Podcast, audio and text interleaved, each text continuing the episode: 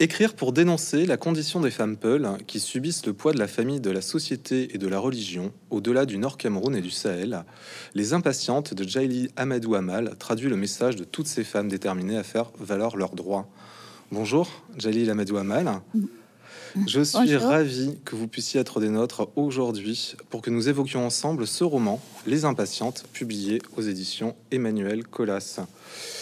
Euh, vous avez reçu le prix Goncourt des lycéens le 2 décembre 2020. Est-ce que vous pouvez nous, raconter ce que vous avez ressenti à l'annonce de cette récompense? Eh bien, déjà, merci de m'avoir invité. Je suis ravie également d'être là. Euh, ce que j'ai ressenti, évidemment, c'est beaucoup de joie, beaucoup d'émotions, euh, un peu surprise aussi.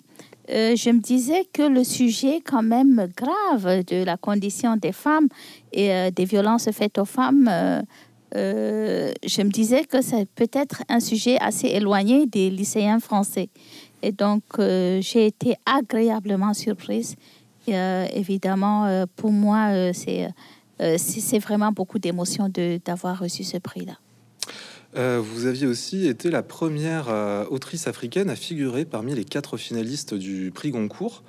Euh, comment vous avez là aussi bah, ressenti cette, sélection, cette mise en avant sur, sur votre texte pour un prix aussi prestigieux en France? Eh bien là, c'était plus une affaire personnelle ou une affaire entre l'éditeur et l'auteur, mais c'était une affaire de tous les Africains et particulièrement des auteurs euh, africains vivant sur le territoire africain et travaillant à partir de l'Afrique. Donc, euh, nous avons vu euh, un vrai mouvement de soutien avec beaucoup de vidéos sur les réseaux sociaux, beaucoup d'articles, des vidéos non seulement au-delà du Cameroun, hein, mais de pratiquement toute l'Afrique. Et je pense que ça représentait beaucoup pour, pour les jeunes écrivains. Euh, parce que depuis toujours, on a l'impression que euh, tant qu'on est euh, qu'on vient en Afrique et qu'on travaille à partir de l'Afrique, c'est comme si on restait des écrivains de ces grandes zones en fait. Et c'est comme ça qu'on le ressent. Donc le fait que moi je puisse être voilà, une Camerounaise qui vit au Cameroun, qui a publié tous ses livres au Cameroun. C'est la première fois que je publie un texte en France. Euh, donc, c'est vraiment de l'espoir pour, pour, tous les autres. C'est euh, l'idée, en fait. Et, et, ça, c'est la première chose qu'ils ont ressenti, c'est de se dire, ah tiens, ça veut dire que de chez nous, on peut faire aussi du bon travail et être reconnu. Et qu'on n'a pas besoin finalement de s'exiler pour pouvoir, euh, voilà, faire ce travail-là. Donc, c'était vraiment de l'espoir pour tout le monde. Et, et, évidemment, ça a été des moments très, très intenses.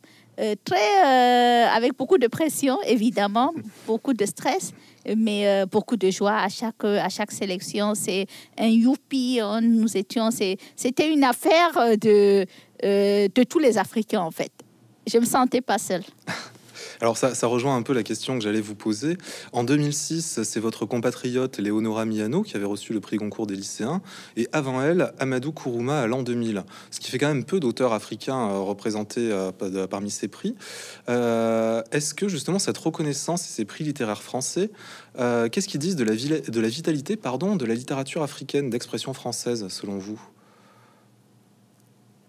Eh bien oui, euh, Leonora Miano l'a reçu. Il faut rappeler quand même que c'est une franco-camerounaise euh, qui vit en France. Euh, bon, maintenant, elle vit au Togo. Et en fait, je pense qu'il faut qu'on devrait quand même voilà, mettre un peu plus en avant les auteurs africains. puisque la francophonie, en fait, euh, elle, prend et sort partout dans le monde, mais aussi euh, une grande partie en Afrique. C'est nous qui faisons vivre la langue française aussi quelque part. Donc, euh, il ne faudrait pas qu'on cantonne les écrivains ou les romans africains à juste des romans, voilà continent noir, en fait. Mhm. C'est c'est une littérature à part entière qui a toute sa place euh, et, qui fait vivre la langue française et qui devrait être mis plus en avant et que les gens devraient euh, lire un peu plus pour découvrir d'autres cultures, d'autres traditions et puis, euh, et, et puis cette langue française que nous avons tous en commun et que nous aimons tous. Euh, mais j'aimerais qu'on revienne un peu sur le, parcours éditorial de ce livre. Euh, ce texte, Les Impatientes, c'est votre troisième roman. Donc c'est le premier publié en France, mais c'est votre troisième roman. Il a déjà été publié au Cameroun en septembre 2017 par la maison d'édition Proximité sous le titre Mounial, les larmes de la patience, et a remporté un vif succès lors de sa publication. Et vous avez, pardon, d'ailleurs remporté en 2019 le prix Orange du livre en Afrique. Est-ce que vous pouvez nous raconter quel est l'accueil reçu par ce livre au Cameroun et aussi dans l'ensemble des pays du Sahel où il a été traduit en arabe et diffusé dans ces pays-là? Eh bien, c'est mon premier roman, en fait, Walande, l'art de partager un mari, qui est traduit en arabe et diffusé dans les pays du Maghreb et du Proche-Orient. Euh, mais euh, euh mais euh, le roman Mounial, les larmes de la patience, avait aussi voilà, eu un accueil très, très, très bien, très, très favorable auprès du, du public. Euh, mais il faut dire aussi que c'est un travail quand même sur dix ans, puisque j'ai toujours écrit sur la condition des femmes. Euh, et que voilà, au fur et à mesure que le temps passe, qu'on donne des conférences, des dédicaces, euh, des émissions, etc., le public vous connaît un peu plus et, et, voilà, et s'attend à, à, ces sujets-là et est favorable euh, et, réceptif à, à, ce genre de sujet. Donc euh, oui, le roman Mounial euh, a reçu non seulement le prix Orange du livre en Afrique, le premier prix d'ailleurs Orange du livre en Afrique, mais également la sélection de euh, de l'Alliance des éditeurs indépendants, euh, Terre solidaire, qui euh, permet au roman d'être subventionné, est disponible dans 10 pays en Afrique subsaharienne à un moindre coût, dont le roman coûte environ 4 euros. Donc l'idée, c'est aussi ça. L'idée, c'est de pouvoir faire que le livre puisse circuler, puisse être disponible partout et à moindre coût pour les Africains. Euh, évidemment, euh, maintenant, je suis euh, extrêmement ravie que ce, que ce roman, que nous avons d'ailleurs travaillé avec Emmanuel Collat, et, qui a fait un travail formidable, puisse maintenant être disponible pour le lectorat occidental et, et, puisse avoir cette vie-là, en fait, après, après une première vie en Afrique. Alors, vous venez de dire que le roman a été retravaillé avec votre éditrice. Est-ce que vous pouvez nous expliquer justement les changements qu'il y a eu euh, dans ce roman? Eh bien, les changements sont surtout sur euh, euh, la langue. Emmanuel Collat a tout simplement fait un travail d'édition. Et donc, pour le rendre un peu plus compréhensif pour le, le lectorat français occidental. Et donc, euh, voilà, c'est vraiment un travail euh, éditorial, en fait, qui, euh, a été fait. Nous avons voilà, beaucoup de travail. D'ailleurs, pendant le premier confinement, nous, nous ne sommes pas ennuyés du tout. Et puis, euh, nous avons aussi beaucoup discuté par rapport au titre. Euh, le, premier titre, c'était Mounial, les larmes de la patience. Bon, évidemment, moi, je voulais conserver un peu Mounial euh, et Emmanuel disait, mais ça dira rien aux gens, en fait. Personne ne comprendra de quoi il s'agit, alors que ce terme Mounial, il est compris quand même partout, dans tous les pays d'Afrique subsaharienne. Et puis, euh, voilà, euh, sur, euh, sur le titre, par exemple, dont nous avons beaucoup discuté et tout. Et nous nous sommes rendus compte, nous sommes venus à un accord en choisissant les impatiences parce que voilà, toutes les trois héroïnes en réalité refusent de se soumettre et essayent chacune à sa manière de trouver une solution. Ramla par la fuite, Safira en, en, se battant et tout ça. Donc euh, voilà, ce sont tout simplement des femmes impatientes. Mais parlons-en justement de, ces femmes impatientes. Ce troisième livre aborde des thématiques que vous aviez déjà euh, évoquées dans vos précédents romans, que ce soit Valandé, l'art de partager un mari, ou euh, Mistrijo, la mangeuse d'âme. Donc, à savoir la polygamie, les mariages forcés et les violences physiques et psychologiques subies par les femmes du Sahel. Les impatientes, c'est le destin croisé de trois femmes. Donc, Ramla, qui a eu la chance d'avoir accès à l'éducation, mais qui va être arrachée à son amour pour être mariée à un autre homme. Sa sœur, Hindou, contrainte à d'épouser son cousin. Et enfin, Safira, qui voit arriver dans son ménage la jeune Ramla qu'on a découvert au premier chapitre. Est-ce que vous pouvez nous expliquer, nous raconter comment sont nés ces trois personnages? eh bien, au départ, je voulais euh, tout simplement aller sur le thème des violences faites aux femmes, des violences euh, sous toutes ses formes. Mais comment parler de toutes les violences en allant sur un seul personnage? Donc, j'ai choisi de structurer mon test en, euh, voilà, avec trois personnages. Et puis, je n'aime pas euh, dans mon style littéraire, j'aime euh, une écriture simple, mais également euh, pas très linéaire en fait. Donc, j'aime aller sur plusieurs personnages ou plusieurs époques ou des allers-retours sur voilà des, flashbacks et tout ça. Et donc, j'ai choisi pour euh, pour ce thème-là donc de, de, violence faite aux femmes, donc d'aller sur trois personnages. La première rame là pour parler des mariages précoces et forcés. Le mariage précoce et forcé étant quand même, il faut le souligner ici, l'une des violences les plus pernicieuses qui soit parce qu'elle entraîne automatiquement toutes les autres formes de violence. Une fille qui est mariée euh, précocement euh, subit le viol conjugal, subit les violences physiques, les violences psychologiques, son corps n'est pas suffisamment prêt pour supporter les maternités euh, à venir. Et donc, elle va rencontrer des multiples problèmes sur le plan de la santé, sur le plan de la santé également des maladies psychosomatiques, et puis euh, surtout une violence dont on ne parle pas souvent, qui est la violence économique, puisque ce sera une fille qui n'aurait pas fait d'études, qui n'a pas de diplôme, qui n'apprendra pas un métier, qui sera donc dépendante toute sa vie. Et quand on est dépendante financièrement, évidemment, on n'a pas le loisir de dire non. On doit se soumettre à son père et ensuite à son époux. Donc, euh, je voulais donc, dans le premier temps, parler des mariages précoces et forcés. Euh, la deuxième héroïne, euh, je voulais aller sur des violences physiques. Le viol conjugal dont on ne parle pas souvent et qui reste quand même un sujet tabou, mais également le les violences physiques sous le regard complice de toute la société. Et ça, ça ne se passe pas qu'au Sahel, c'est un sujet universel. Donc partout dans le monde, les femmes sont violentées, sont battues physiquement et il y a toujours des voisins, des amis, de la famille qui se rendent compte de ce qui se passe, mais qui se disent finalement ce ne sont pas nos affaires ou euh, on ne veut pas s'impliquer là-dedans et on ne veut pas en parler. Donc là, je, suis, euh, je voulais aussi parler des, des maladies psychosomatiques et finalement euh, de la complicité comme je le disais, de tout le monde, et de, donner, de montrer aussi une image. Et j'espère que les femmes qui lisent ce roman s'en rendent compte que finalement, dans les violences faites aux femmes, ce sont les femmes elles-mêmes qui perpétuent les violences.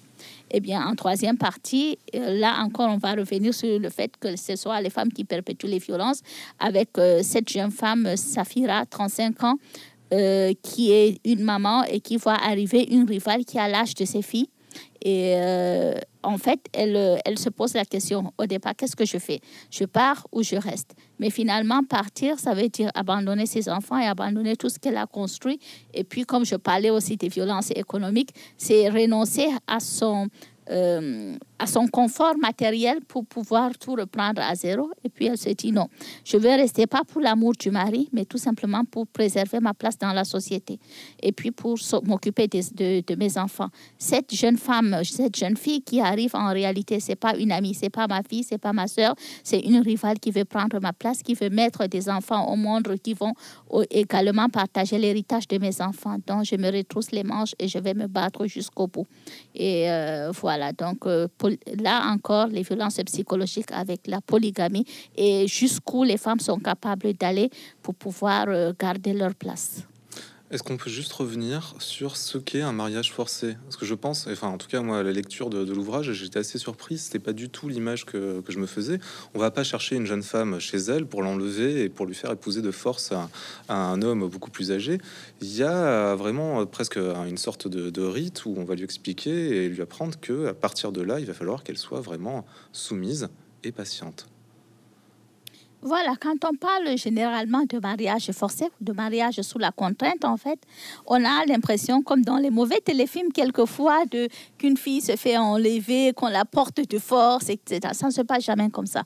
Le mariage forcé, en, en réalité, on vous persuade que c'est pour votre bien. Ça se passe toujours par le chantage affectif, en fait. Donc, vous avez des membres de la famille, le, le père, les tantes, euh, les mamans, etc., qui, qui, qui arrivent à vous convaincre que c'est pour votre bien. Donc, vous arrivez en réalité à vous résigner et à accepter tout simplement tout ce qu'on vous dit pour ne pas vous brouiller avec le reste de la famille. Donc ça se passe toujours comme ça, par le chantage affectif, par la persuasion, etc. Mais il faut aussi qu'on aille, quand on parle du mariage et forcé, il faut qu'on aille aussi sur les causes et les conséquences, mais surtout les causes.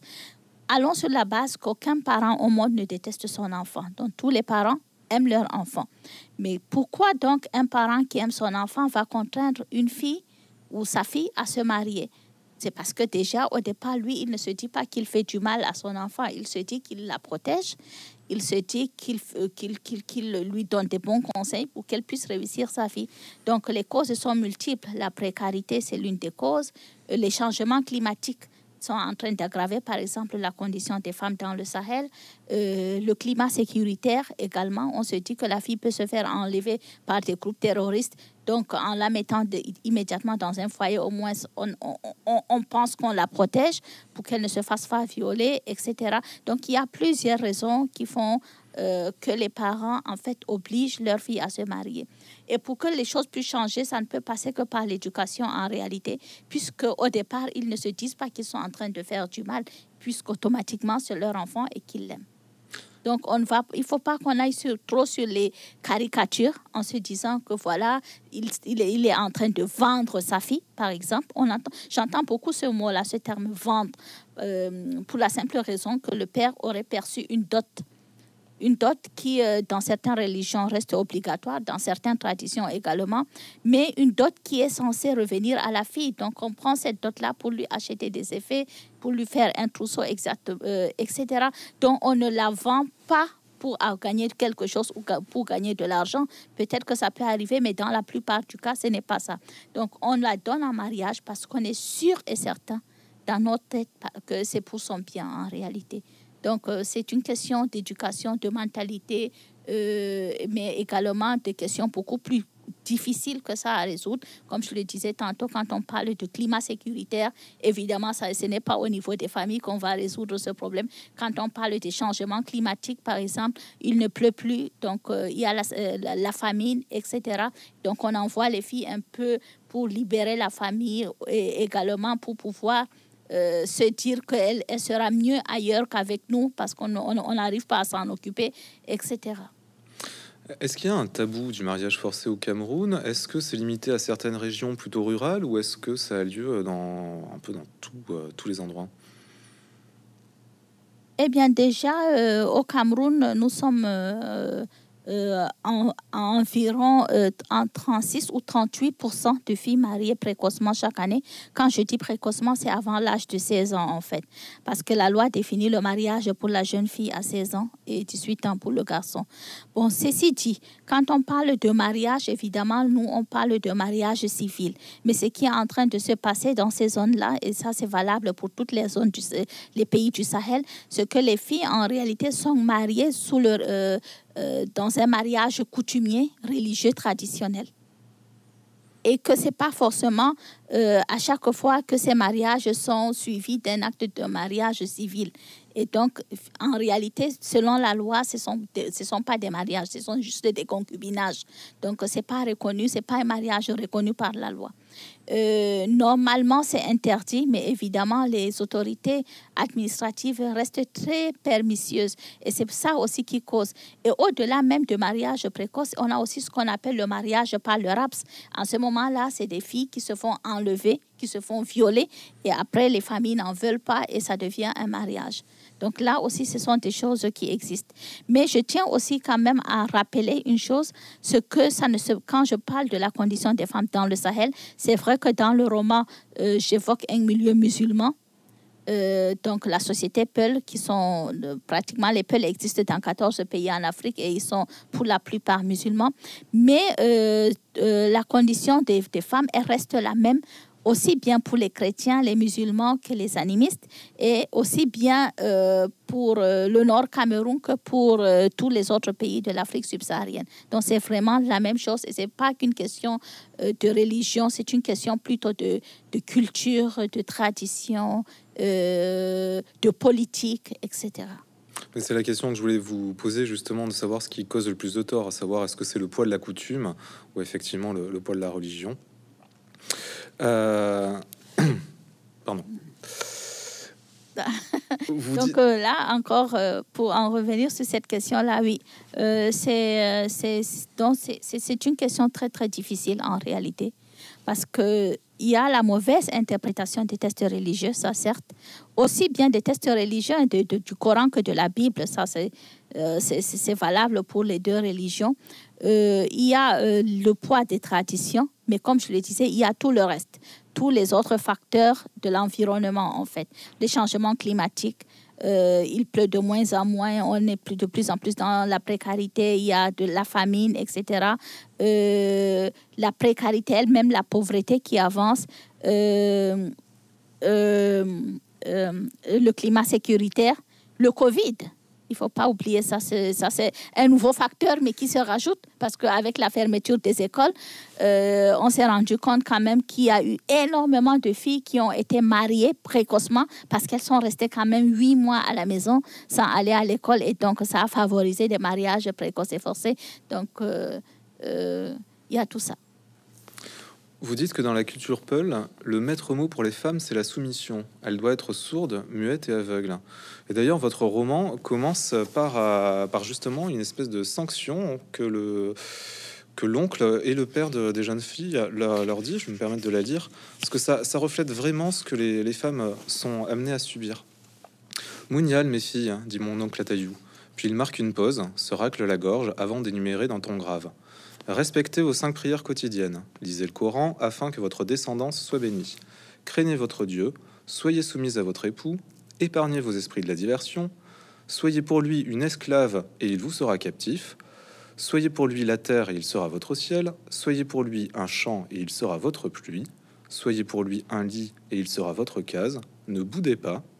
Ne méprisez pas un cadeau, ne le rendez pas. Ne soyez pas colérique, ne soyez pas bavarde, ne soyez pas dispersé, ne suppliez pas, ne réclamez rien, soyez pudique, soyez reconnaissante, soyez patiente, soyez discrète, valorisez-le afin qu'il vous honore, respectez sa famille et soumettez-vous à elle afin qu'elle vous soutienne, aidez votre époux, préservez sa fortune, préservez sa dignité, préservez son appétit, qu'il ne s'affame jamais à cause de votre paresse, de votre mauvaise humeur ou encore à cause de votre mauvaise cuisine. Épargnez sa vue, son ouïe, son odorat, que jamais ses yeux ne soient confortés à ce qui est sale dans votre nourriture ou dans votre maison, que jamais ses oreilles n'entendent d'obscénité ou d'insultes provenant de votre bouche, que jamais son nez ne sente ce qui pue dans votre corps et dans votre maison, qu'il ne hume que parfum et encens. Une fois qu'on a dit ça, qu'est-ce qui reste euh, aux jeunes femmes en fait qui sont mariées, puisque finalement là elles sont totalement euh, invisibilisées au sein même de leur, euh, de leur propre couple. Eh bien, voilà, je, je, pense que pour, pour moi, tout, tout, va à partir de ces, ces conseils-là, en fait. Et ces conseils-là, en réalité, ce n'est pas de la fiction.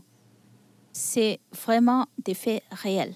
Et comment j'ai écrit le roman, ça c'est intéressant aussi à raconter, ce que j'étais dans une dédicace. Quand un jeune homme s'est approché de moi, il fait partie d'une association dont je fais partie également, qui s'appelle Tabital pour l'Aqua International, donc euh, euh, promouvoir la culture Peul dans, dans le monde entier. Et, euh, et, donc, il m'a tendu un bout de papier écrit en langue Peul où il m'a dit, euh, regarde, j'apporte aussi ma contribution à notre culture. Donc, j'ai énuméré tous les conseils qu'un père donne à sa fille le jour du mariage. Donc, le titre dans son bout de papier, c'est les conseils d'un père à sa fille le jour du mariage. Et quand j'ai vu ça, je me suis dit immédiatement, ah mais oui, c'est vrai. En réalité, ce sont des conseils qu'on entend tous les jours. Quand ailleurs, on dit à une jeune fille qui se marie, mes félicitations, tous mes voeux de bonheur, etc. Chez nous, en fait, on vous énumère tous ces conseils-là pour vous dire tout simplement que vous avez tous les devoirs et vous n'avez en réalité aucun droit. Si le mariage est une réussite, ça sera grâce à votre patience, grâce euh, au fait que vous avez compris tous les conseils que, que, votre père vous a donnés.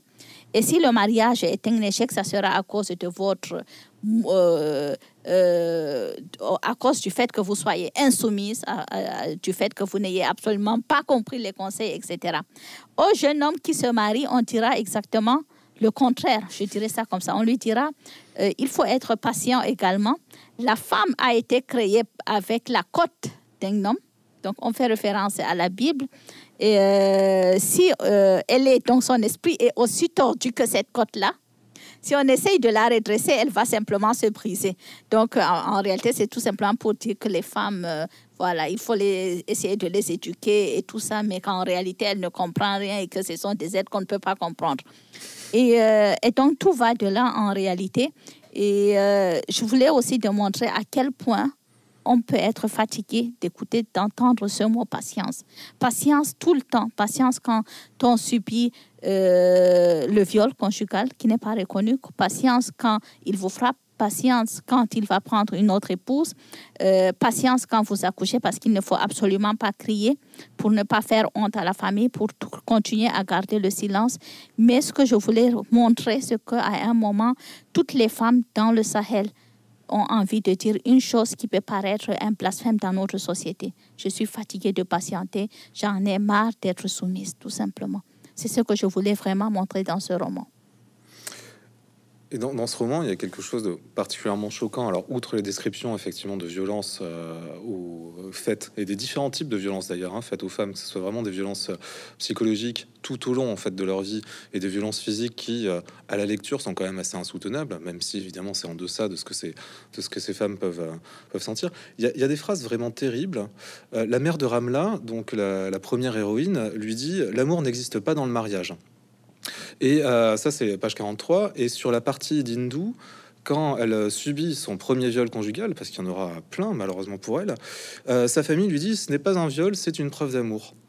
Et c'est ça, je pense que toute la force du roman est là, en tout cas pour nous lecteurs en, France, c'est de se rendre compte que cette violence, c'est pas un homme contre une femme, mais c'est vraiment tout le rôle d'une société, de la famille, qui soit, comme vous l'avez dit, fait semblant de ne pas voir, soit, et c'est encore pire, le sait et ne veut pas le voir pour ne pas avoir honte en ayant peur que les voisins ou d'autres personnes se permettent de, faire des réflexions.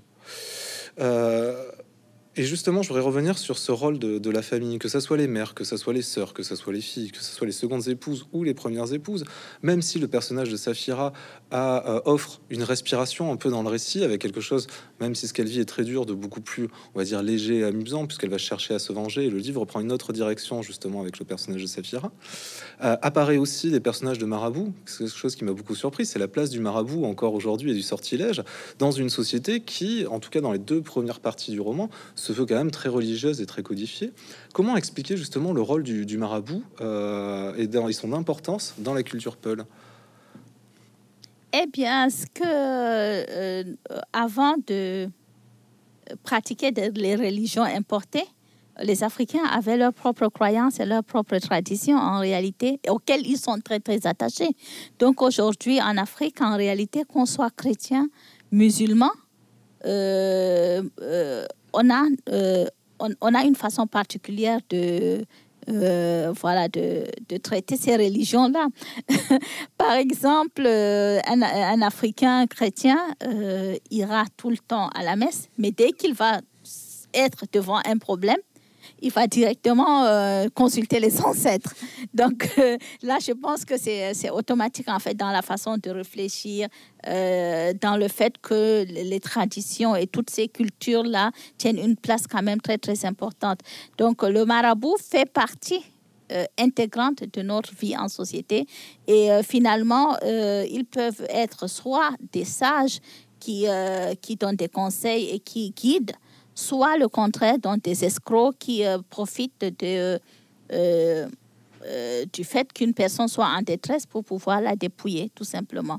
Mais ils, tiennent, ils ont quand même une place très reconnue dans la société. Il y, a, aussi une hiérarchisation au sein de la famille entre la première épouse, et c'est le cas du personnage de Saphira, qui va devenir, donc à son statut de, femme, d'épouse, et qui va devenir la première épouse quand arrive le, personnage de Ramla dans, son foyer. Euh, à partir de là, euh, il y a une négation, euh, une sorte de deuxième négation en fait de, ce qu'elle est, puisqu'elle elle prend un statut particulier qui est celui de, la première épouse. Elle devient aussi la mère, ben, la mère de, en quelque sorte, la mère de famille qui va devoir gérer tout ça. Quel type de conflit ça amène dans un, dans un foyer, l'arrivée d'une deuxième épouse Eh bien, euh, une première épouse ne voit jamais d'un bon oeil l'arrivée d'une deuxième épouse, évidemment, parce que dans la polygamie, ça reste toujours une décision unilatérale en réalité. Donc, c'est l'homme qui décide d'avoir un autre partenaire, une autre partenaire. En fait, c'est jamais, il demande jamais l'avis de la première épouse. C'est qui, dans la religion, en réalité, est obligatoire, mais évidemment, les hommes passent outre ce devoir-là et les femmes n'osent pas réclamer ce droit qu'elles ont en réalité de dire oui ou de dire non. Généralement, elles ne savent même pas qu'elles ont ce droit-là. Donc, évidemment, quand, on amène une rivale plus jeune, euh, ça signifie beaucoup de choses. Déjà, le fait qu'on a une place dans la société en tant qu'épouse, le fait qu'on vous amène une rivale, ça veut dire que quelque part, vous ne suffisez plus. Euh, ou vous avez un manquement. En fait, la femme qui voit arriver une, une autre coépouse, ne se dit pas en réalité c'est lui l'homme qui a un problème. Non, en fait, elle va simplement se mettre devant un miroir et se dire je suis plus assez belle, je ne suis plus assez jeune, euh, je ne suis plus euh, assez séduisante, je ne suis plus assez intelligente. En fait, il a, je ne suis pas suffisante pour lui. Il a besoin de quelqu'un d'autre pour pouvoir être comblé en réalité. Donc, elle se remet en question dans ce premier point. Et dans un deuxième point, évidemment, euh, c'est tout ce que vous savez, ou tout ce que vous pouvez, c'est votre finalement manière de vivre et euh, finance qui est divisée par deux. Donc, si vous pouvez vous offrir euh, un exemple, un parfum, ça sera la moitié d'un parfum en réalité parce qu'il faut le diviser en deux ou en trois ou en quatre. Et de la même manière, euh, c'est l'héritage de vos enfants qui sera également divisé. Et donc, c'est tout ça que les femmes calculent et voient d'un très mauvais œil. Et évidemment, euh, la plus mauvaise nouvelle qu'elles puissent avoir dans leur vie, c'est euh, qu'il va vous apporter que, que, vous aurez une nouvelle coépouse. Et finalement, les femmes vivent avec euh, cette sorte d'épée de Damoclès au-dessus de leur tête parce qu'elles ne peuvent pas se permettre de dire, il suffit de dire un mot de travers selon l'homme pour qu'ils prennent prétexte et qu'ils disent, OK, comme c'est comme ça, je me remarie avec quelqu'un d'autre. Donc, elles vivent tout le temps et elles sont obligées tout le temps non seulement d'être parfaite, mais de paraître parfaite en réalité. Et tout ça sans penser à elle, mais plutôt en pensant qu'à lui et en pensant qu'au regard que les autres auront sur elle. Il y a quelque chose qui se Je ne sais pas si j'ai répondu à la question, mais euh, bon, c'est allé dans tous les sens. Il y a quelque chose aussi de, de, très impressionnant, c'est le fait qu'elles ont un emploi du temps dédié à leur mari et qu'elles puissent plus leur adresser la parole quand elles en ont envie, quand elles ont quelque chose à lui demander. Il faut qu'elles attendent leur jour, voire même leur heure, et bien évidemment l'approbation de leur mari, qui peut aussi leur refuser le droit de, visite d'une certaine manière. Bien sûr, dans le système euh, polygamique, en réalité, c'est, euh, ça va sur un système de tours. C'est ce qu'on appelle chez nous le Wallande. Wallande, donc, c'est le tour. Donc, quand c'est le tour d'une épouse, euh, généralement, le tour commence vers 17h ou 18h et s'achève le lendemain à la même heure. Donc, quand c'est votre tour, c'est à vous de faire la cuisine c'est à vous de faire euh, les ménages euh, dans, dans l'appartement du mari. Il faut quand même dire qu'on n'habite pas dans les mêmes euh, cases ou dans les mêmes appartements. Quand c'est les familles très aisées, c'est carrément des appartements différents pour tout le monde, y compris pour le mari. Et dans les familles évidemment plus pauvres, c'est des cases pour tout le monde. Et donc, c'est la femme qui va rendre visite à son époux le jour où c'est son tour, s'occuper de lui, s'occuper de son repas, s'occuper euh, voilà, de tout ce dont il a besoin jusqu'à ce que son tour finisse. Donc, c'est à elle également la nuitée conjugale. Euh, évidemment, quand ce n'est pas votre tour, vous n'avez pas le droit euh, de vous approcher de la case de l'époux, vous n'avez pas le droit de lui parler. Et quand il y a une urgence, vous devez passer par votre coépouse, dont c'est le tour, pour transmettre un message. Euh, j'aimerais savoir comment, euh, comment faire bouger les choses. Euh, savoir déjà, est-ce que il y a eu une évolution depuis la publication en 2017 de, de ce roman? Est-ce que, de manière sociétale, les choses ont changé? Le bruit médiatique autour du, livre a, fait peut-être débat. Est-ce que la situation, je, crains malheureusement que la réponse ne soit pas positive, que la situation a évolué en bien?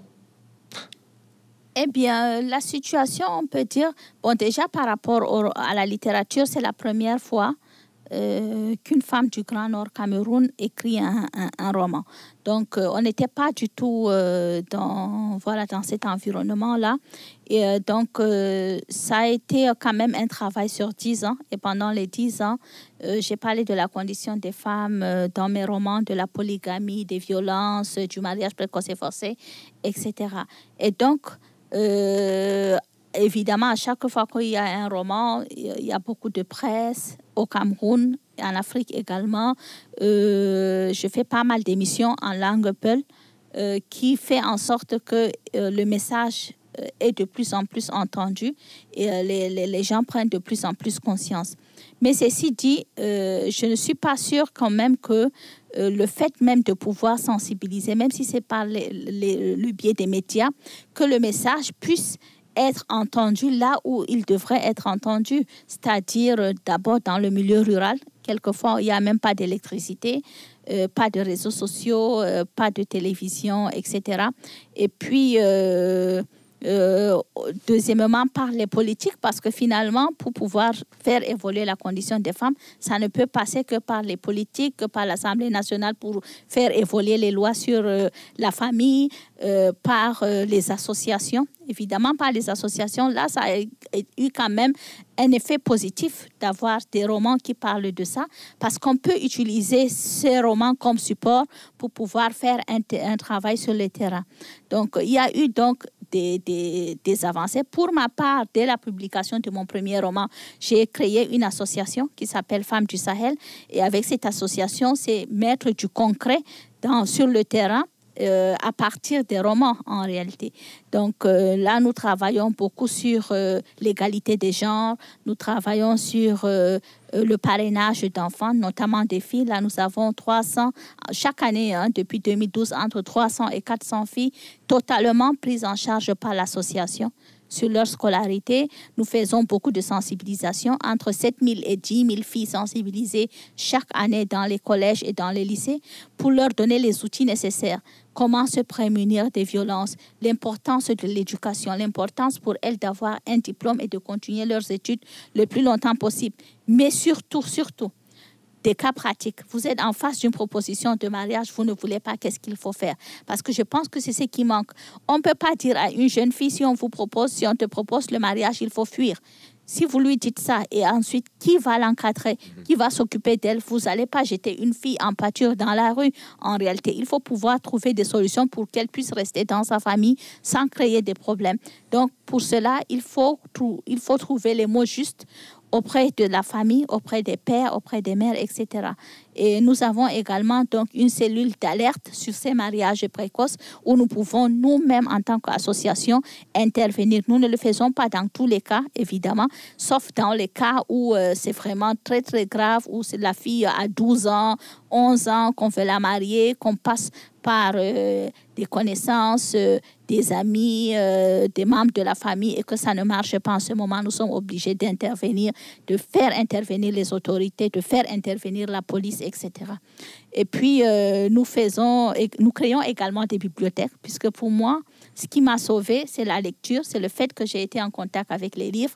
Il faut mettre des livres à la disposition des enfants qui généralement peuvent passer tout le cycle primaire sans avoir vu un livre de leur vie. Donc là, nous faisons des caisses toutes simples. Nous avons des associations en France qui nous envoient des livres au Cameroun. Euh, et puis euh, là, des caisses toutes simples, nous mettons des livres de tout ce que nous pouvons trouver et nous envoyons dans les villages. C'est géré par le chef du village et par euh, le directeur de l'école. Et là, les enfants ont des livres. Et puis, nous allons aussi beaucoup sur des projets de développement, aider les femmes à être autonomes, euh, l'alphabétisation pour les femmes âgées, euh, pour qu'elles sachent lire, comment gérer leurs finances, et puis euh, les accompagner dans des projets d'agriculture, d'élevage, de petits commerces, etc. Donc là, c'est ce que moi, je fais personnellement avec euh, évidemment euh, une cinquantaine d'autres femmes, toutes instruites euh, d'un certain niveau social, qui, qui s'engagent auprès de l'association pour apporter leur soutien et faire avancer les choses. Mais également, on a des grands organismes, on a l'UNICEF, ONU Femmes, etc. On a nos politiques, l'Assemblée nationale, mais il faut pouvoir faire un plaidoyer au niveau de ces grandes institutions pour que les choses puissent bouger. Et pour moi, euh, c'est ça, c'est l'un des plus grands impacts aussi qu'aura euh, ce concours des lycéens, c'est de pouvoir me donner la parole et cette légitimité de pouvoir toquer sur à, des portes que je, qui ne pouvaient pas s'ouvrir pour moi auparavant. Donc, faire un plaidoyer, être mieux suivi, pouvoir dire les choses telles qu'elles sont, pouvoir donc euh, être la voix de toutes ces femmes qui n'ont pas de voix pour qu'on puisse apporter une solution durable et une solution efficace surtout. Merci beaucoup, Jalil Amadou Amal. Merci encore pour cet entretien accordé. Je vous souhaite plein de bonnes choses pour la suite. Et puis en espérant voir un nouveau roman arriver très prochainement. Merci beaucoup. Merci beaucoup. Au revoir.